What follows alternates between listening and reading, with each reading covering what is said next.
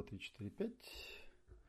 Аудиозапись я тоже включил, на всякий случай, да. Напомню, что аудиозапись появится на ресурсе подкаст точка олег матвеев точка орг. Мы уже там сделали редирект.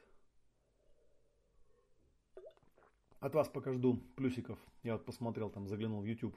Там было написано, что девять зрителей ждут начала трансляции. Так что поставьте мне плюсики, что вы меня видите и слышите. И мы с вами пойдем по сегодняшней программе. Программа сегодня незамысловатая, да, пока люди там собираются и прогреваются, я просто поговорю на разные темы. Сегодня я планировал рассказать о книге, которая вышла недавно и которую можно купить в электронном и в бумажном виде, во всех возможных источниках. На всякий случай вот еще раз в чатик в YouTube кину ссылочку. Она там чуть выше была, если вы ее видели.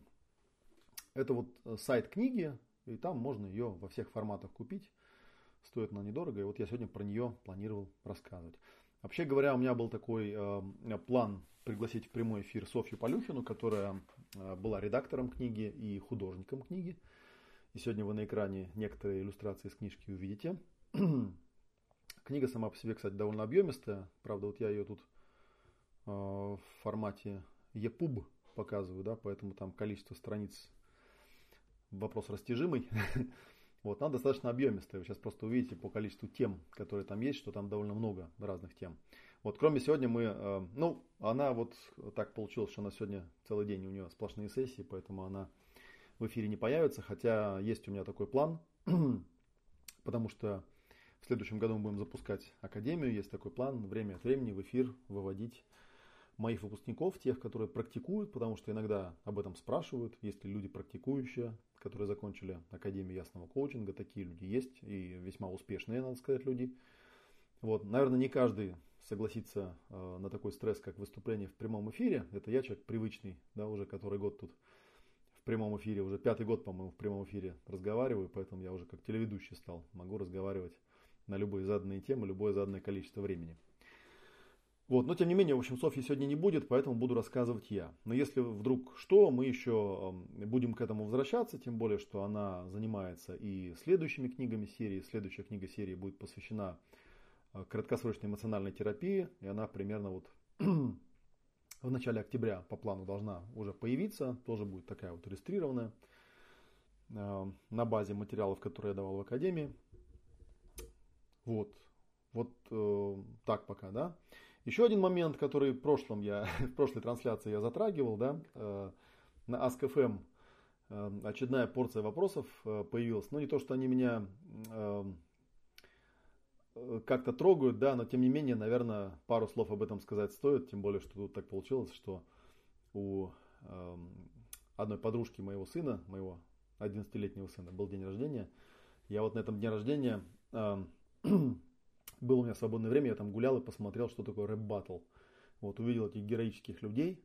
Вот, тем более, что про рэп-баттлы тоже меня спрашивали, как я к этому отношусь, там, и так далее, и так далее. И понял, вот чего мне не хватало. Ну, собственно, вопросы касались того, что вот опять там кто-то анонимный написал мне, что вот, мол, типа спрашиваю некоторых людей там о тебе, кто ты такой, и мне говорят, что ты как-то там было написано, так, чтобы не соврать и не приукрасить. Сейчас скажу, как там был вопрос сформулирован. А, неоднократно слышал о тебе отзывы раз, э, от разных людей в стиле мутный и неоднозначный тип. Но когда я задаю вопрос, а в чем именно заключается его мутность и неоднозначность, они, как правило, ответа дать не могут. Вот, ну, в принципе, я могу прям по прямым вот процессировать, что я ему ответил, как бы, да. Э, собственно говоря, для меня здесь ясно все с самого начала, потому что я действительно неоднократно любым, в том числе анонимным людям, предлагал приходить куда угодно, например, в прямой эфир, да, на любые мои ресурсы. Вот прямо сейчас я в прямом эфире, пожалуйста, приходите, задавайте любые вопросы про любые мутности, которые вы там якобы где-то видите. Да, я человек открытый. Более того, ну вот сейчас у нас Академии нет, когда Академия есть, можно меня, в общем, увидеть не виртуально, а физически. Можно приехать на одно из наших мероприятий, познакомиться непосредственно со мной, с моими студентами, пообщаться, поговорить. Вас никто там гнать не будет с территории. Вот, поэтому я приглашал этих людей в прямой эфир, который регулярно бывает, да, и ну вот прийти и конкретно, весомо, безвозвратно меня уличить, разоблачить и уничтожить, да. Это как раз вот по поводу чего я вспоминал про эти рэп-баттлы, да, там рэп-баттлы, это когда два человека, значит, там э, прилюдно, да, унижают и разоблачают там и так далее, да, но вот с тех пор у меня было сотни трансляций, сотни постов там и так далее, куча есть публичных чатов, открытых, да, чего-то вот ничего конкретного не дают. Конечно, есть такое тоже странное объяснение. Одно объяснение было, что все, кто меня смотрит, исключительно относятся к категории жополизов и просто вот как бы не хотят делать мне неприятное, потому что хотят возвыситься в моих глазах, там так было написано, да. Вторая есть версия, что меня все боятся тоже, да. Ну, то есть, я не знаю, видимо, я какой-то черный маг, могу там что-то с кем-то сделать. Но как-то вот для меня ни те, ни другие варианты непонятные, да. То есть, я много лет этот призыв повторял. Вот, есть в сети сайт, если вы когда-нибудь гуглили Олег Матвеев, да, есть сайт там, где ненавистники прям собрали какую-то, ну, откровенный мусор собрали по большому счету, потому что там ничего обоснованного нету, ничего такого, что можно доказать, нету, просто какой-то такой детсадовский достаточно троллинг. Вот, и есть на сайте сект, там нет, по-моему, там с десяток тем мне посвященных, тоже вот совершенно непонятно, я там пытался с людьми как-то дискутировать, но потом понял, что это была большая глупость с моей стороны, потому что там, похоже, какие-то отмороженные товарищи. Потому что я им всегда предлагал, говорю, приходите ко мне там в ЖЖ, вот в прямой эфир, задавайте вопросы. Здесь вот я написал в Аске, да, могу в ближайшую среду еще раз повторить, вот, собственно, повторяю. Вот, и я не знаю, ну, я вот уверен, что никто не придет, ни один человек не придет, и никто ничего не обоснов... обоснованного не напишет, никто ни разу не отзывался. Вот, поэтому, ну, я от себя просто могу сказать, я не очень понимаю, о чем идет речь, чего мне мутного. Все мои ресурсы открыты. Если я кого-то баню, баню я только откровенных отморозков, которые просто границ не видят и не понимают, куда они пришли, зачем они пришли. И я в каждом случае могу объяснить, почему этого человека забанил. Вот. И не было такого, чтобы я кого-то вот не по делу просто взял там и забанил там, или выгнал откуда-то, или унизил, или что-то такое. Вот. Поэтому у меня встречный вопрос, да, кто вот все эти мутные, неоднозначные люди, что они ко мне имеют, вот, и что они вообще от меня хотят. Вот еще один вопрос интересный, который у меня возникает. Он заключается в том, что на самом деле э, люди, которые обычно у меня учатся или со мной общаются, они меня знают только по одной из моих ипостасей, по одной из моих жизней. Они меня знают, ну там не знаю, как ведущего Академии Ясного Коачинга, например, или как переводчика, э, или как там соратника Жильбера Рено, или как соратника Живорада Славинского, или как саентолога бывшего там, или еще кого-то. Да. У меня на самом деле, если так вот пальцы загибать, насчитается там жизни девять, наверное, отдельных. Самое интересное для меня было, когда я в определенный момент жизни понял, что это как такие отдельные вселенные.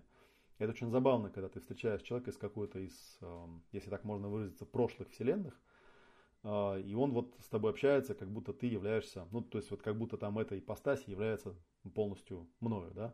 Я не знаю, что там думает обо мне человек, который был вот в какой-то ограниченный период времени со мной общался, там где-то он меня видел. Я вспоминал, у меня был эпизод когда-то, однажды, да. Ну вот я просто говорю, что мое утверждение такое, что мутный — это тот, кто вот что-то заявляет, потом не может ничего не обосновать, не подтвердить, да. Это вот прям для меня чистое определение мутности.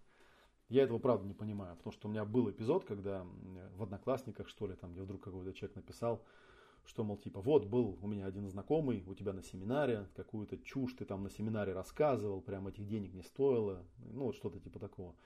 И у меня тогда семинары были живые, я ему сказал, слушай, ну вот прямо сейчас у меня семинар идет там каждый день там, с десяти утра, приходи к половине десятого с этим своим знакомым, я ему верну полностью все его деньги, если так плохо было ему у меня на семинаре, на одном условии, что вы мне просто четко по полочкам расскажете, что конкретно было не так. Только конкретно придете, да, конкретный человек, там, я не знаю, там, я вроде не похож на татуированного якудзу, да, и вроде в этой жизни никого не убил, да, и уголовной истории не имею. Поэтому я не понимаю, какие причины меня боятся. Ну, человек мне начал в ответ хамить, да, после парочки уточнений я просто понял, что, ну, я не знаю, кто этот человек, вот правда не знаю, да.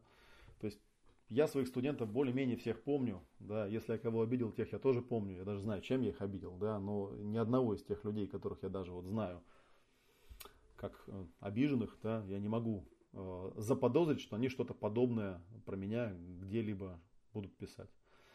Вот. Так что, короче говоря, вот хорошо, когда человек не анонимен, да, можно ему кинуть э, вызов на рэп-баттл, да, и там прилюдно пусть покажет и докажет что-нибудь. Но, к сожалению, невозможно, да, не тот масштаб, видимо, у этих мутных товарищей, которые пытаются выяснить, что со мной не так.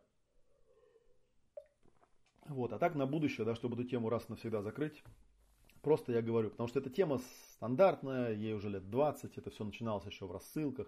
Я всегда всем говорил, если у кого-то ко мне есть какие-то претензии, да, я открыто говорю, я всегда готов к дискуссии. Там, один на один, прилюдно, публично, с цензурой, без цензуры, в прямом эфире, пожалуйста, при свидетелях, да, если у вас какие-то ко мне претензии есть, приходите, высказывайте, да, если вы боитесь, что я вас там распну, ну давайте мы это сделаем так, чтобы я...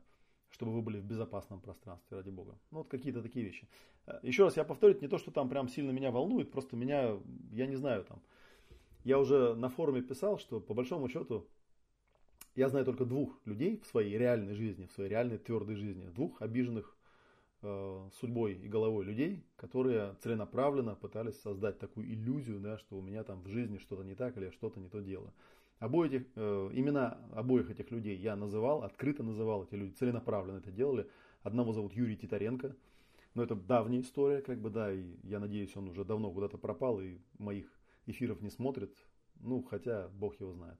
Вот. А второго звали Владимир Овчинников, и, и тот, и другой, на мой взгляд, э, люди с поврежденным рассудком, и, в общем, как бы их усилия я всерьез не воспринимаю, на самом деле, ни первый, ни второй реального какого-то ущерба не принес. Единственное, что происходит, это то, что в интернете, к сожалению, любой написанный текст, да, он как бы рейтинга не имеет, поэтому можно любую фигню написать там, да, и предложить оправдываться, да. Я напомню, что даже по закону о презумпции невиновности я оправдываться не обязан. То есть, если кто-то вдруг внезапно возьмет и напишет, что я там, не знаю, педераст, к примеру, да, или там педофил, или еще что-нибудь такое, бремя доказательства лежит на этом человеке, потому что то же самое можно сказать вообще о любом человеке, что он там каннибал или не знаю кто. Вот, и я могу только...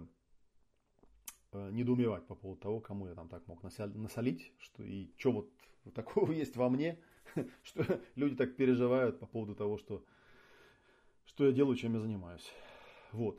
Ну вот это вот единственная тема, которую, на которую я как бы хотел откомментировать, точнее я обещал откомментировать, да, просто вот сухой остаток такой, да, что если какие-то претензии есть, приходите, задавайте вопросы там и так далее. Ну, видите, вот я даже вот полез посмотреть в Ютубе.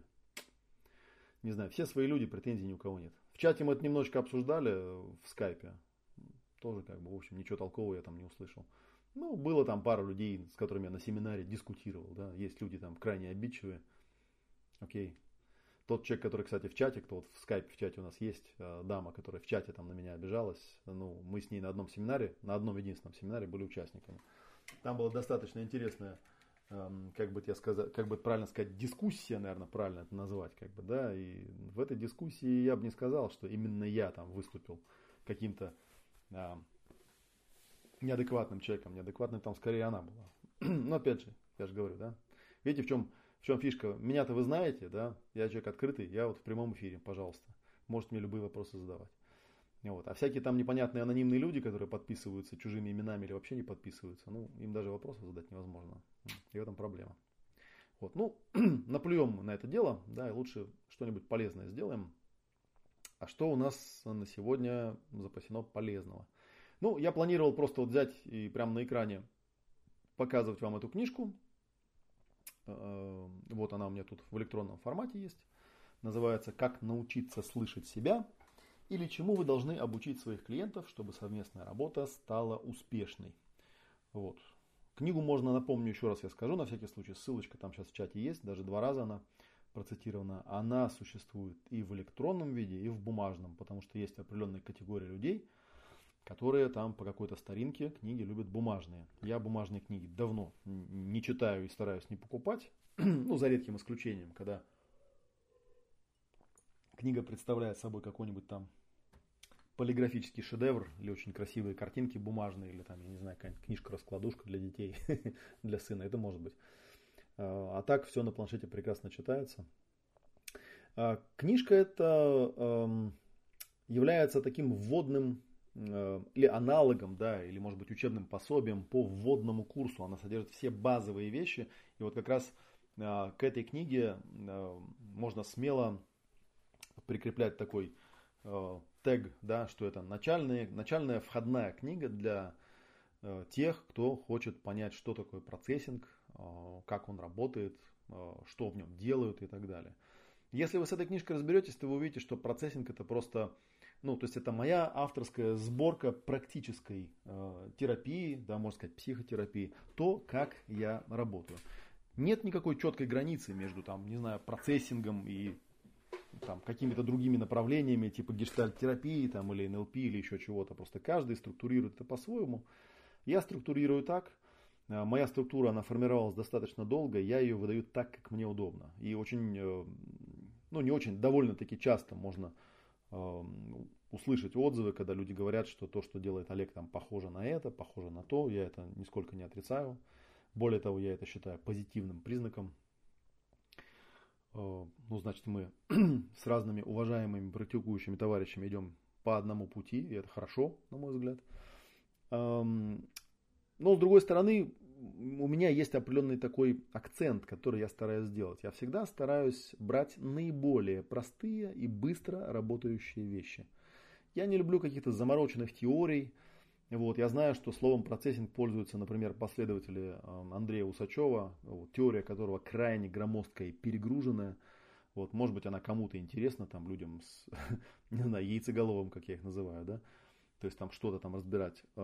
Ясная практика, она потому и называется ясная практика, что состоит из очень простых вещей, которые можно на ежедневной основе применять. И еще один момент, который я хотел бы вот озвучить, когда, прежде чем мы по книжке пойдем тут смотреть ее содержание и смотреть, о чем она, мы думали, вот кто является нашей целевой аудиторией. Потому что, с одной стороны, конечно, эта книжка, она дает какие-то начальные азы того, как мы практикуем. И то ли это вот для ведущих, да, для терапевтов, то ли это для будущих клиентов. На самом деле будущим клиентам, ну или текущим клиентам, я рассказываю примерно ту же самую теорию.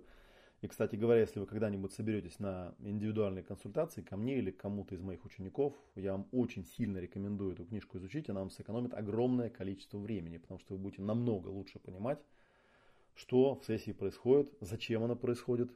И так далее, да. И у нас такая книга получилась двуствольная, да, то есть с одной стороны, как бы для вас, как для клиентов, как научиться слышать себя, потому что это практика, которая нужна для вас. Процессинг это не такая практика, где ты приходишь вот как к психиатру, да, там платишь денежку и доктор добрый тебя лечит от всего. Нет, там практи... процессинг это практика, которую вы применяете сами. А ведущий, он здесь является всего лишь проводником, он всего лишь помощник, да, он там помогает вам, может быть, пройти через какие-то острые моменты там, и так далее. Но в общем и целом основное бремя практики ложится на вас. И вам, конечно, нужно понимать, из чего эта практика состоит. Также я скажу, что если вы собираетесь на Академию Ясного Коучинга, которая у нас в следующем году э, стартует, да, то вот э- этой книги будет достаточно для того, чтобы разобраться в том, чему я буду обучать.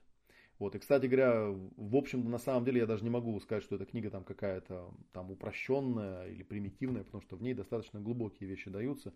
Если ее прям серьезно э, начать э, практиковать, э, вот те вещи, которые здесь даны, да, вы можете многие вещи э, ну, как бы получить вот за эти там четыреста, сколько там, четыреста двадцать рублей она стоит.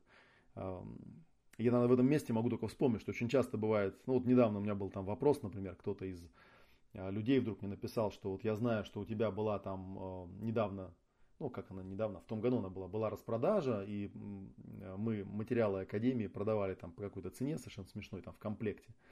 Но распродажа закончилась, ну и как обычно бывает, в анекдотической такой ситуации прибегают люди, там говорят, вот мне вы купите эти материалы и так далее. Вообще на самом деле я решил с этого года, что я записи семинаров распространять не буду больше, потому что записи семинаров это такая, знаете, профанация, это иллюзия понимания, потому что человек на самом деле нифига не понимает, он там смотрит какие-то видео и потом говорит, я там у Олега Матвеева все посмотрел, все понял и так далее. Почему я так считаю? Потому что я э, видел, что, например, те люди, которые приходили на Академию, у нас в прошлом потоке Академии, у нас было три варианта. То есть был вариант такого слушателя, то есть люди, которые просто смотрели семинары, вебинары, и все, и ничего не делали. Был вариант э, практики, да, то есть человек смотрел вебинары и потом там практиковал в онлайн или вживую. И был вот полный пакет, э, куда входила еще так называемая суперсерия, где вот мы на неделю там с хвостиком на майские праздники выезжаем на нашу базу подмосковную и там неделю практикуем. Так достаточно плотненько повторяем всю ту практику, которая была по ходу модулей, да, и там всякие вечерние лекции делаем и так далее. Вот что мы, что мы делаем. Да? Так вот, я увидел, что те люди, которые как бы зрители, на самом деле это вот, ну, пустая профанация, потому что они ничего не понимают, по большому счету. И это еще, знаете, вот зрители, которые в онлайне присутствуют, это еще нормально, потому что они еще могут какие-то вопросы задавать, какие-то там непонимания прояснять, они там в чате в каком-то в живом присутствуют.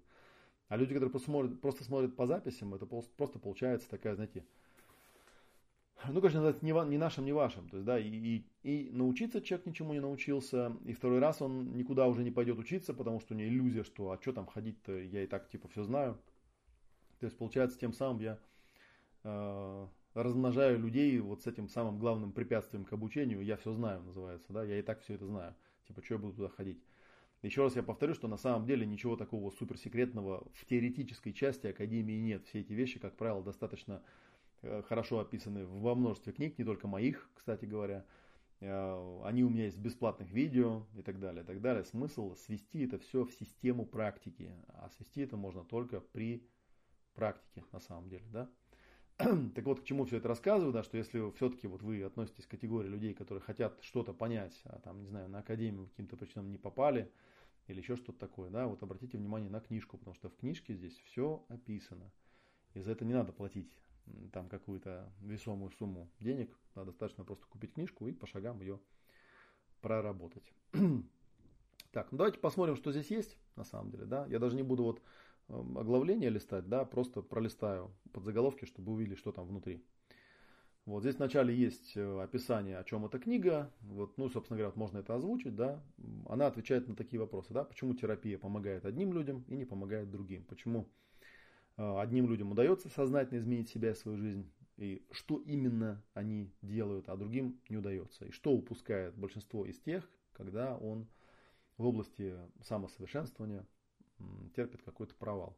И здесь я подробно описываю э, некую методику, которую изначально описал Юджин Джендлин, э, э, такой психотерапевт американский. Он вот не так давно покинул нас, умер. Он проводил сравнительные исследования разных видов психотерапии э, с целью выявить наиболее эффективную. Вот, и в итоге к очень странному, парадоксальному выводу пришел, что на самом деле э, дело не в типе терапии, да, а дело в неких навыках э, клиентов, причем даже не терапевтов. Да, он назвал этот навык фокусированием. Вот, и э, я со временем выработал свой практический подход к развитию навыка фокусирования, потому что в материалах Джендлина, ну, он написан как бы не очень внятно, такими гуманитарными какими-то методами, они мне непонятны, я это все технологизировал и прописал. Да? И в этой книжке можно прочитать историю фокусирования, вот, э, прочитать, что такое триединый ум, да, и понять, почему он ложится в основу многих практик. Про триединый ум, триединый мозг я рассказывал задолго до появления попсовых техник типа эр пэ тэ, которые сейчас популярны стали. Это, в общем, тема достаточно известная. Вот, и действительно, она очень сильно помогает в каких-то моментах разобраться. Вот. Потом она настолько успешна, что потом уже начинают выдумывать какие-то четыре ума, пять умов, там сто двадцать пять умов. Да. Ну, видимо, это такой уже. Франшиза такая пошла. Также здесь рассказывается о такой теме, как виртуальный образ тела, да, и как натренироваться, контактировать с телом. Вот, я эту книгу, еще раз повторю, очень рекомендую тем людям, которые вот говорят, там, я там не могу понять, там, что я чувствую, я не могу понять, что я ощущаю, там, и так далее. Вот возьмите эту книгу, только ее не прочитайте, а проработайте, что называется. Да? Вот. И, собственно, подробно описывается навык, да, и дается там даже демо-сессия. Ну, сейчас мы это увидим, да, что у нас тут есть. Благодарности, вот история фокусирования рассказывается, как она ко мне попала, да. Вот, чем отличаются э, успешные клиенты от неуспешных, здесь в этой книжке описано. И дальше мы идем, вот прям начинаем это разбирать. Да? Первая тема – это триединый ум. Есть вообще тема такая триединый мозг, но на самом деле я за многие годы описания этой темы понял, что термин триединый мозг не всем корректен, потому что нейрофизиологи начинают возмущаться и говорят, ну никакой не триединый, там, да, и все это вы неправильно описываете. Более того, я вам честно скажу, что картинка, которую вы на экране видите, да, это просто красивая картинка. Есть большие споры на тему того, какую часть конкретно вот мясного мозга, находящегося в вашей черепной коробке, отнести к той или иной части. Да? Поэтому модель триединый ум, а не триединый мозг, Это более корректное название, и она, эта моделька функциональная на самом деле. Ну, в книжке здесь тоже, кстати, про это написано. Вот и мы их подробно разбираем, да? Такие вещи, как рептильный ум, да, как он работает, лимбическая система или эмоциональный ум, как он устроен, как он работает, и неокортекс, да, или мыслящий аналитический ум, как он работает. Вы это наверняка в моих вебинарах много где видели. Я рассказывал вот здесь, как они друг от друга зависят, да, и в чем, собственно, заключается проблема того существа, у которого в голове вот такая сложная кон- конструкция. На самом деле она еще сложнее, конечно, да, но для нашей практики вполне хватает того, что мы ее разбиваем вот на, на эти три функциональных модуля. Рептильный, лимбический и аналитический. Вот. Немножечко тут рассказываю про правое и левое полушарие. Вот. И в итоге вот есть такой, такое описание, да, что тут есть рептильная система, лимбическая, неокортекс. Чем занимается каждая система и что из этого можно на практике вывести. Следующая тема здесь шкала компетентности, как вы видите. Я про нее много где рассказывал. Да. Она по, по принципе просто разбирается подробно, исходя из модели триединого ума, как возникает навык и что он из себя представляет, вообще говоря. Да. Опять же, подробнее здесь лучше это все прочитать. Вторая часть – виртуальный образ тела. Да, виртуальный образ тела – это некое внутреннее представление о том, как тело выглядит для моего мысленного взора. Обычно, когда я работаю с человеком в начале, и вы, наверное, об этом уже тоже много раз слышали, у нас есть такой ритуал стартовый, когда я прошу человека почувствовать пространство, почувствовать в этом пространстве себя и почувствовать свое тело. И, ну вот, виртуальный образ тела – это то, как человек чувствует свое тело. Да? Вот. Есть тоже много людей, которые по-разному это описывали. Да? Здесь всякие интересные данные приводятся. И в частности, вот этот термин, да, виртуальный образ тела, я взял из книги Николая Носова. Есть такой, был такой, точнее, психолог, э, советский, русский, э, полный тезка писателя э, детского, э, который основал направление такое в психологии виртуалистика. И я когда читал это, я вдруг понял, что то, что он описывает, э, и практику, которую, кстати, он дает, у него там практика называется аритея. Она очень похожа на символическое моделирование. Но символическое моделирование, оно описано более системно и является одной из моих таких стержневых практик, которые я, в частности, в Академии подробно часто даю. Да? Но, тем не менее, у него очень интересные теоретические изыскания, поскольку он был серьезным ученым, и много книг и статей всяких писал, и работал во вполне себе таких серьезных проектах, прикладных, типа исследования того, как работает психика летчиков, например.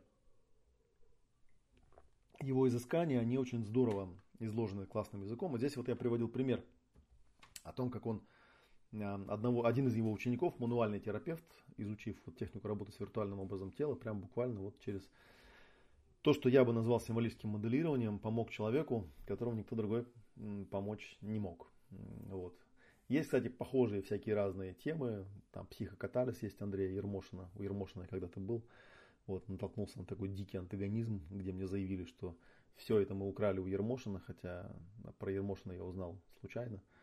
Ну, в общем, опять же, да, как я уже говорил, то есть если я вижу в какой-то области похожие практические приемы, я этому только радуюсь, понимаю, что я иду правильным путем, раз абсолютно другие люди с другой родословной, если так можно выразиться, идя совсем другим путем, приходят к очень похожим практикам. Это говорит о том, что мы движемся в правильном направлении. Да?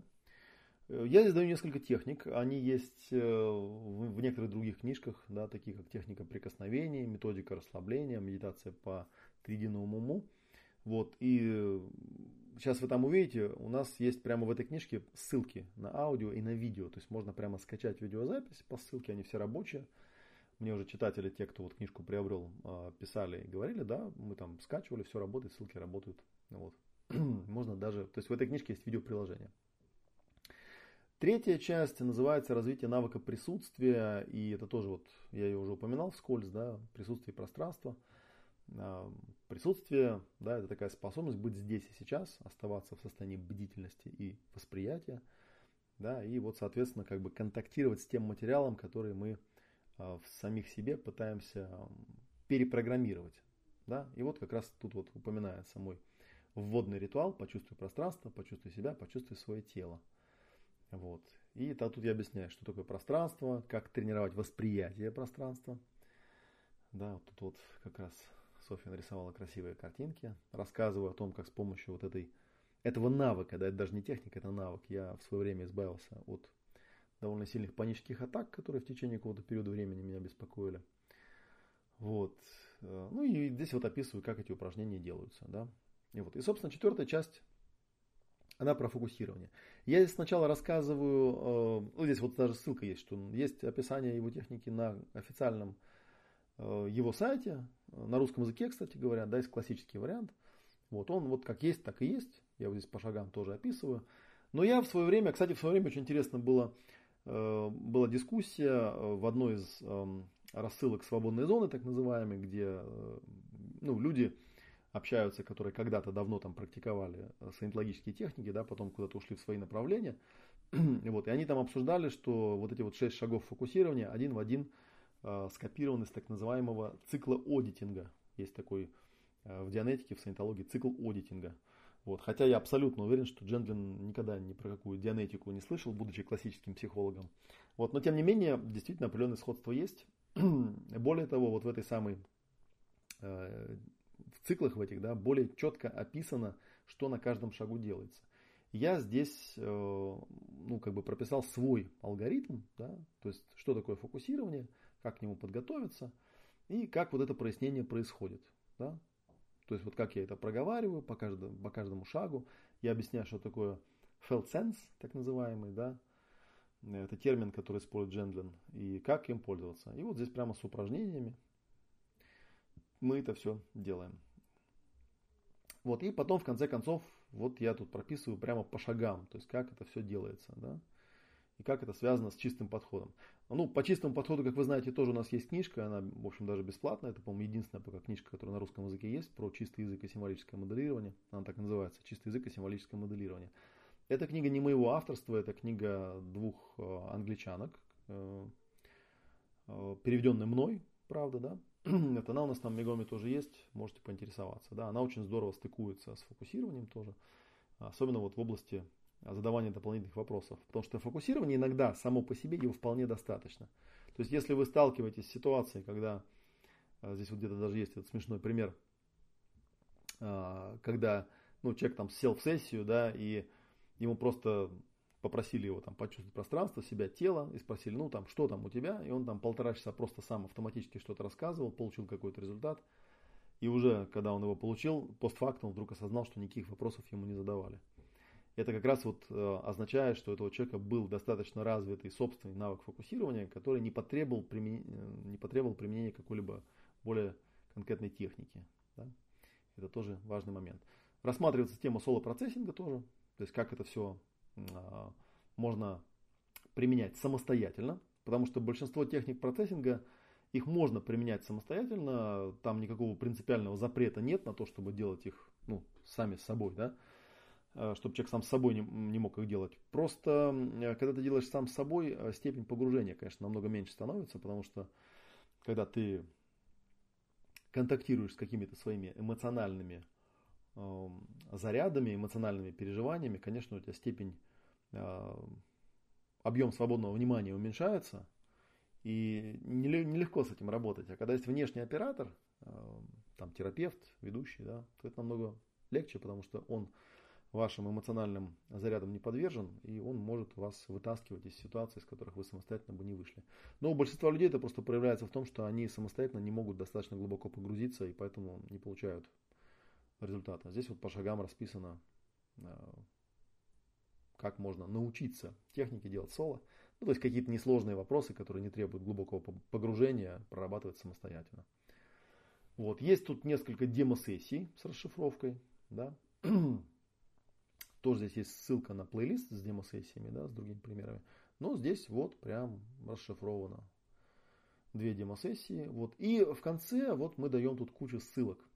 Кучу ссылок на разного рода алгоритмы, на разного рода материалы, вот, которые прямо вот по шагам говорят, как что делается.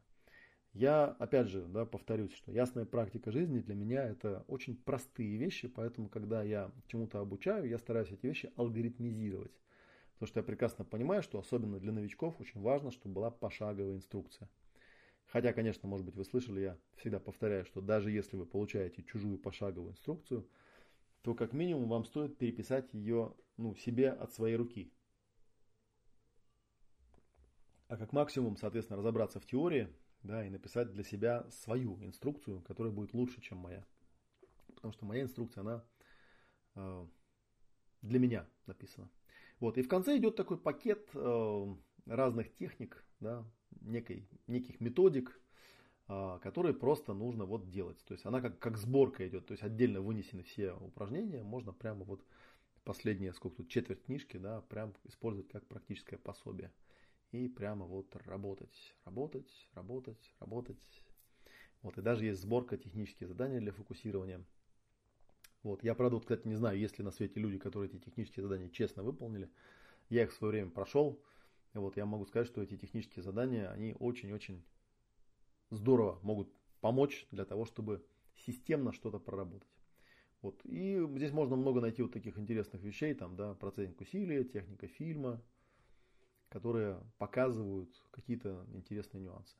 То есть, короче говоря, вот если вы, как тут можно одним кликом как-то вернуться в начало, не знаю. Если вы эту книжку освоите, я просто, наверное, остановлю экран. Если вы эту книжку внимательно прочитаете и освоите, то этого будет вполне достаточно для того, чтобы базовые какие-то вещи спокойненько практиковать. Вот такая вот книжка. Очень вам рекомендую, да, то есть если вы действительно этой темой интересуетесь, независимо от того, собираетесь вы профессионально практиковать с клиентами или вы просто для себя, я вам рекомендую эту книжку взять, изучить, прочитать, и тогда вы будете намного лучше понимать, о чем я рассказываю э, на вебинарах и о чем я буду рассказывать на Академии, о которой я в следующей вечерней трансляции буду рассказывать, собственно говоря, да, про Академию. Так, ну, в принципе, вот та заготовленная часть, которую я хотел рассказать, она закончилась. Да, я могу только еще раз в качестве благодарности проговорить, что с этой книгой работал не только я, эту книгу кто-то оттекстовывал. К сожалению, имени оттекстовщика я не знаю, но я знаю, что было два редактора. Первоначальную версию книги собрал и сделал Алексей Степченков, я это имя проговаривал. И потом эту книгу дополнительно, довольно серьезно переработала Софья Полюхина, и она же сделала иллюстрации. И вот, поэтому эта книга – это плод такого коллективного творчества. Да, я как бы дал идею, вот, а мои студенты ее помогли более эффективно реализовать. Если есть какие-то вопросы, вы можете позадавать их. Так, звука что-то нет. Чего его нет-то? И давно ли его нет? Не знаю, ничего мне со звуком не происходило. Показывает, что есть. Ну, если что, здесь у меня на диктофоне записывалось. Еще раз я напомню, да.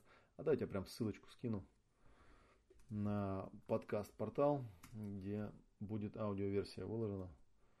Вот прошлая версия там уже выложена. Вот здесь она будет.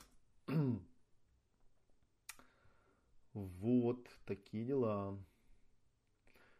Так, вопросов что-то нет. Вот... Да, вот меня это все время удивляет, да, когда вопросов не задают. Правда, сегодня не очень много зрителей, потому что мы не отправляли анонсы в рассылку, да, всего лишь двадцать пять. Но тем не менее. Давайте я подожду пару минут с учетом на сдвиг по времени, там, да, секунд на тридцать в трансляции. Если какие-то вопросы есть, можете позадавать, потому что сегодня мы уложились вполне так в сорок минут, да, и я говорил, в трансляции обычно я рассчитываю примерно ее на час где-то, да. У нас еще минут двадцать есть, я могу на вопросы поотвечать, на любые. Есть звук. Ну, звук хорошо. Раз есть, значит хорошо. Задавайте любые вопросы. Я двадцать минут готов на вопросы поотвечать.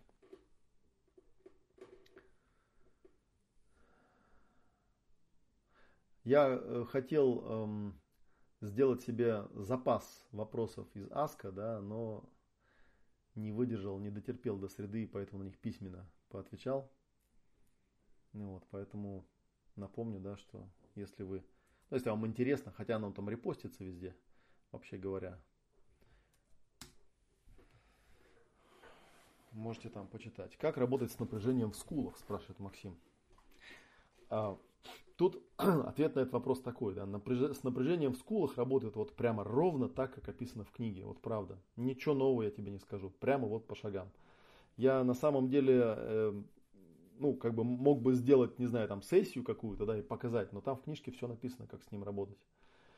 большинство людей, которые задают подобные вопросы, они просто эти вопросы задают, потому что они пытаются работать самостоятельно. Я уже рассказывал, да, что если это какая-то несерьезная проблема, то в принципе обычно достаточно навыка фокусирования. То есть человеку достаточно просто сфокусироваться на напряжении, и он из этого, от этого напряжения избавится и может иногда даже поймет, почему оно было.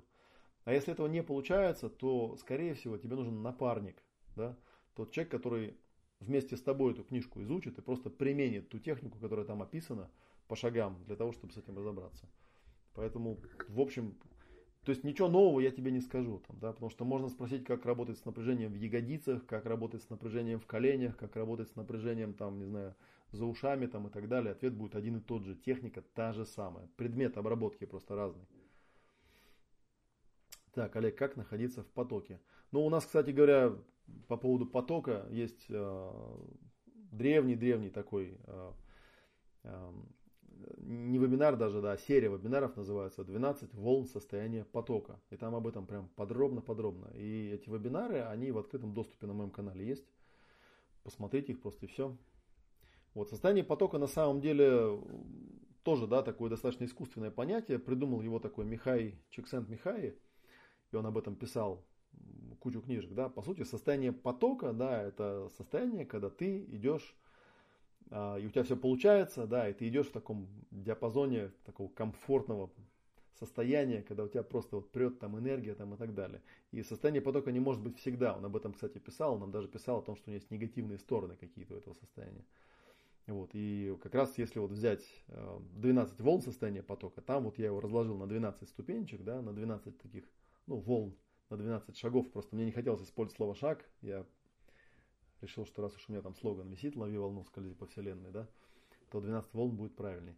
И можно прямо вот в последнем, там, ближе к концу этих вебинаров, там увидеть, как там прям расписано по шагам. Делай раз, делай два, делай три, там, да, делай двенадцать. Что, что такое представляет собой поток для меня? Можно ли достигать успеха без труда? Вот там прямо как раз про это. Там есть такая шкала, которая в самом верху жизнь — это танец, да, а в самом низу там жизнь не помнит. Там такая прям шкала идет: жизнь — это работа, там жизнь — это труд, жизнь там это покорность, жизнь — это рутина, там, да, там, и где-то в верхних, на верхних уровнях жизнь — это игра, жизнь — это танец. Вот. Смотря что человек имеет под трудом, конечно, да, потому что трудиться тоже можно в разном состоянии. Трудиться можно в состоянии потока, и, вот, и трудиться можно в состоянии рабства, например, и покорности. Вот, и обычно, конечно, люди, когда говорят там про труд, да, они имеют в виду вот что-то такое. То есть тут, понимаете, такая вещь, да, что, наверное, э, ответить, что да, можно достигать вещей без труда, будет не совсем корректно. Да, вопрос не в этом. Труд все равно какой-то будет, то есть какая-то работа будет происходить. Но, смотря на каком уровне будет это, этот труд, да, потому что люди, которые, я не знаю, там танцуют, да, тоже можно сказать, что это труд своего рода, да, то есть они как бы трудятся, да, но труд ли это? Вот, и люди, которые там, знаете, напильником гайку точат на заводе, это тоже труд, это все-таки разный вид труда.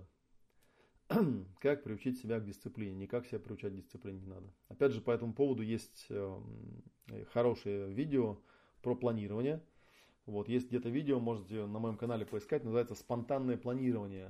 Какой-то журнал брал у меня интервью на эту тему. Нашли они вот мою... Я там одно время писал про рациональный и иррациональный тип людей. Там один тип людей все планирует, а другой тип людей там все делает спонтанно. Вот, как правило, люди, которые задают вопросы из серии «Как приучить себя к дисциплине», это несчастные бедные рационалы, которых постоянно с детства там долбили на тему того, что они неорганизованные, ничего не умеют планировать и так далее, тем самым сбили настройки. Кстати говоря, вот на Ask эф эм мы это тоже обсуждали. Это вопрос типологии. То есть, с одной стороны, такая вещь, как типология, если ее возвести в абсолют, она достаточно бессмысленна. То есть, когда человеку говорят, вот ты такой родился, таким будешь, и ничего в себе не поменяешь. На самом деле, это неправда. Хорошая типология, применение хорошей типологии заключается в том, что человек может понять, где у него сильные стороны, и понять, где у него слабые стороны. И он может сильные стороны развить, и тем самым со временем высвободить ресурс и научиться делать то, чего он раньше не умел.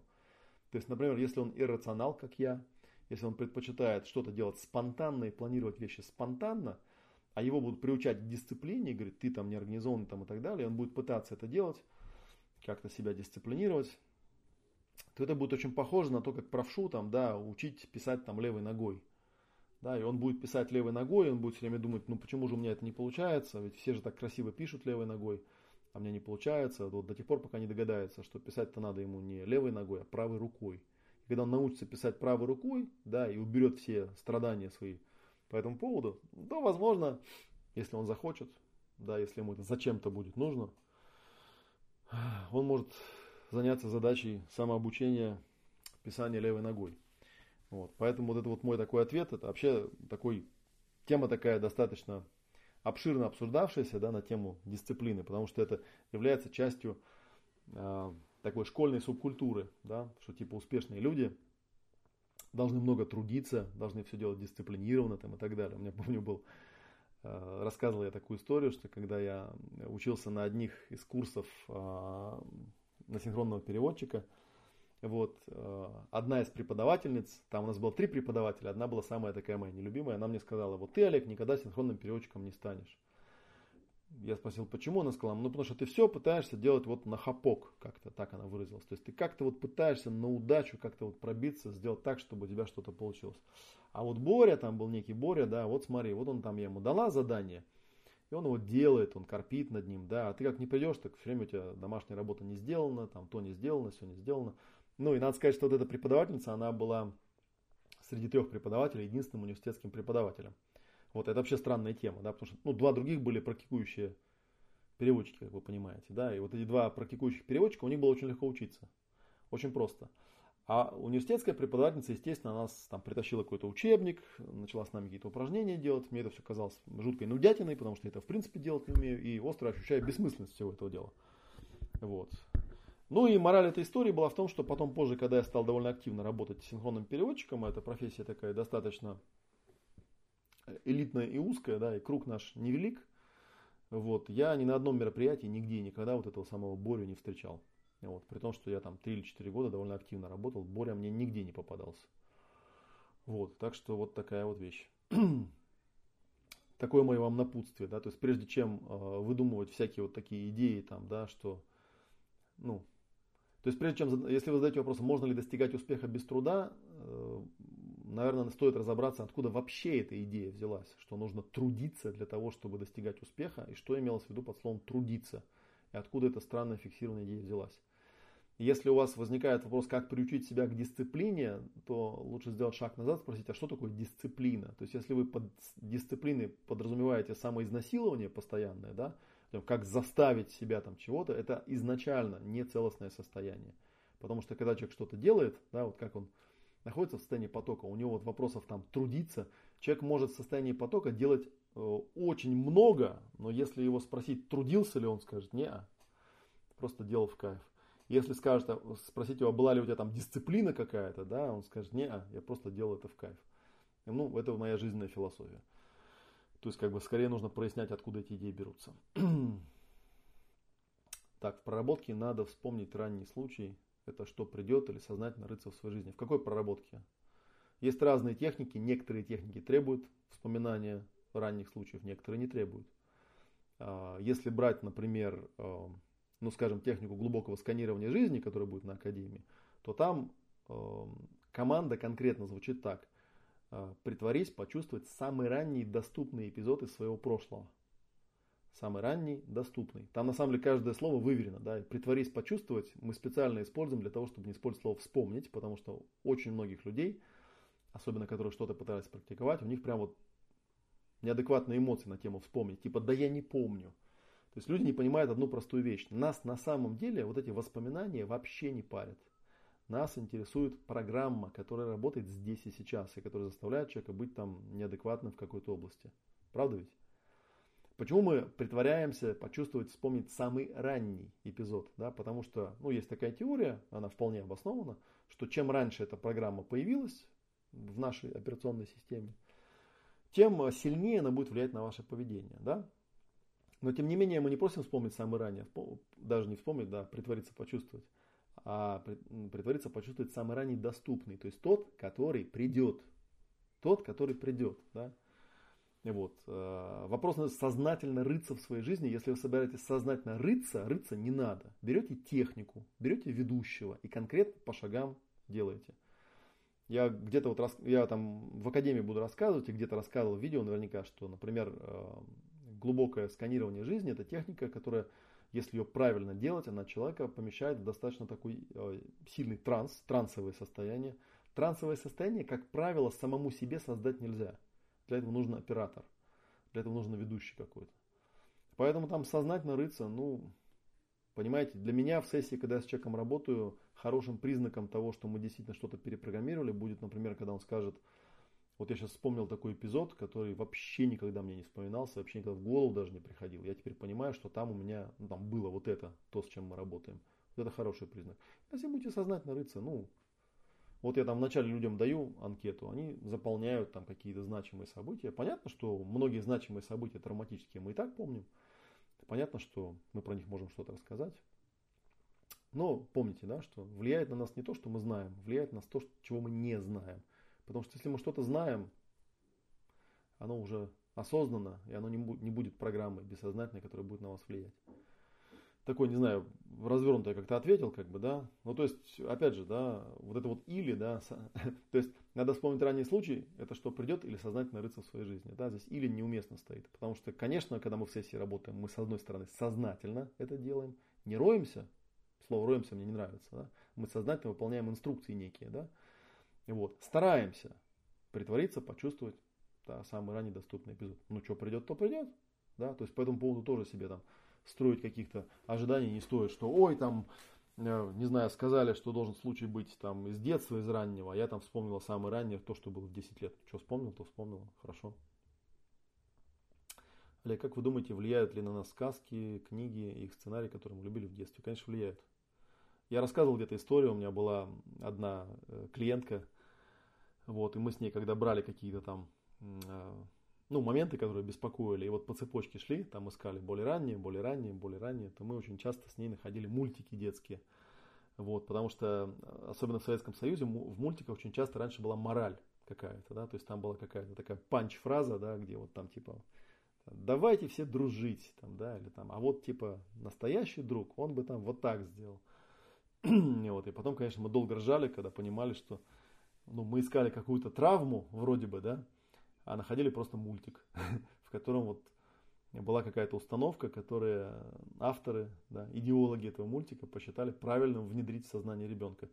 Мультики показывают маленьким детям, и действительно в этих, к этим мультикам иногда бывает много вопросов. И есть даже там люди, которые верят в теорию заговора, да, что там с помощью мультиков там какая-нибудь студия Disney на самом деле там развращает детей, к примеру. То есть это тоже такая достаточно интересная история. Ну, можно верить, можно не верить, но тот факт, что действительно с помощью э, того, что ребенок смотрит, можно в его сознание что-то помещать. Да почему ребенок? Он взрослым можно, вон по телевизору рекламу показывают. И все, и взрослые бегут и покупают там какие-то таблетки, какие-то там предметы, которые им не нужны, просто потому что их по телевизору показали, да. Так что тут не обязательно книги, сказки, которые в детстве, да, тут... Можно обратить внимание на куда более близкие вещи. Вот.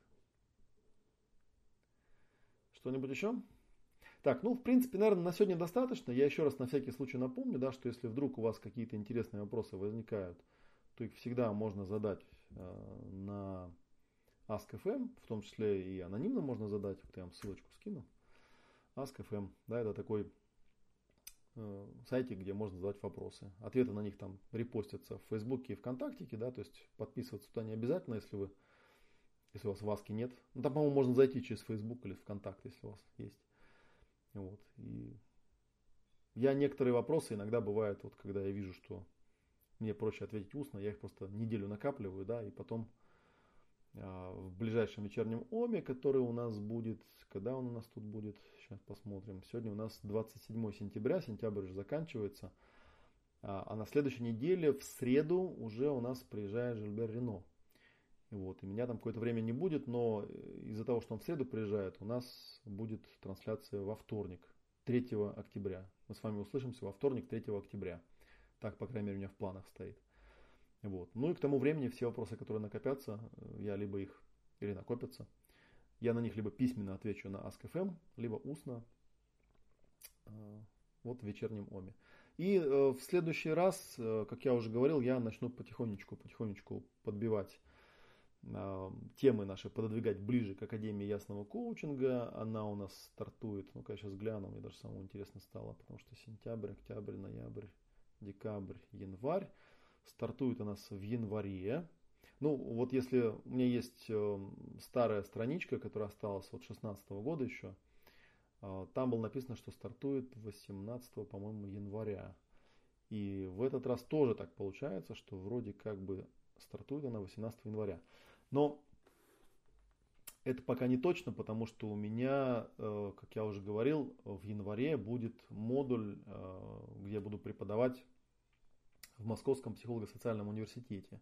И я этот модуль хочу сделать частью академии, да, чтобы два раза не вставать. И там у них тоже какие-то даты выделяют, да, поэтому это от них еще будет зависеть. Ну вот как-то так. Такие вот новости на сегодня. Спасибо тех, кто смотрел. Все равно вот тридцать человек набежало. В прошлый раз, правда, было больше, было около пятьдесят, да, сегодня было тридцать. Но зато это без рассылки рекламы получилось. Спасибо и пока-пока. И на моем канале сейчас появится, на, в подкастах, как я говорил, появится аудиоверсия. А на канале э, появится анонс следующего вечернего ОМа, уже третьего по счету. Ну, до Нового года их там много наберется. Вот. Чем интереснее будут вопросы, с которыми будете приходить, тем интереснее будут трансляции. Вот как-то так. Спасибо и пока. Вопросов я больше не вижу. Ну и время, в принципе, достаточно было потрачено. Прям как в аптеке. Ровно час, чуть меньше. До вторника.